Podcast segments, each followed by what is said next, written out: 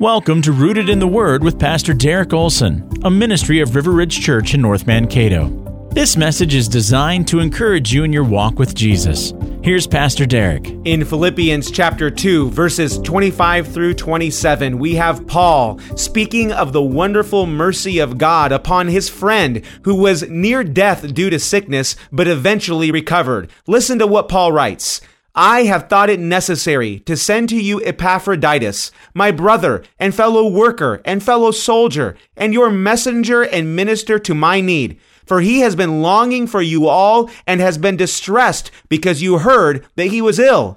Indeed, he was ill, near to death, but God had mercy on him, and not only on him, but on me also, lest I should have sorrow upon sorrow. Now again, what Paul is doing here is highlighting the wonderful mercy and compassion of God display in his very life. First, Paul reminds us that God was compassionate to his friend Epaphroditus because he was sick and he could have easily died. But secondly, God was merciful and compassionate to Paul because God was pleased to keep his friend alive. You see, even though Paul knew that to die is gain, he still valued life. Paul would have been terribly distressed to lose a faithful ministry partner like Epaphroditus, but God was merciful and full of compassion to sovereignly heal his friend. Now, friends, my purpose in highlighting this text is to remind you and I of something so very important.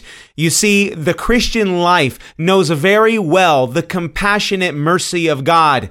I wonder, would it even be possible for you and I to count God's mercy extended to us in Jesus Christ? Well, the answer, of course, is no way. Friends, while we all have stories of God's mercy, we could never count all the ways God has demonstrated his compassion towards us.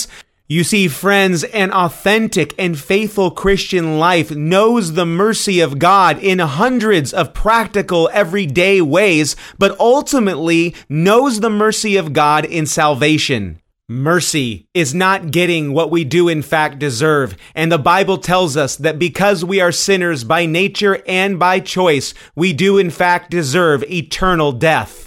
But God, according to his great mercy in Jesus, has forgiven us who believe of all of our sins and promised us eternal life with him forever. So may we be encouraged today to reflect upon the wonderful mercy of God. Thank you for listening to Rooted in the Word.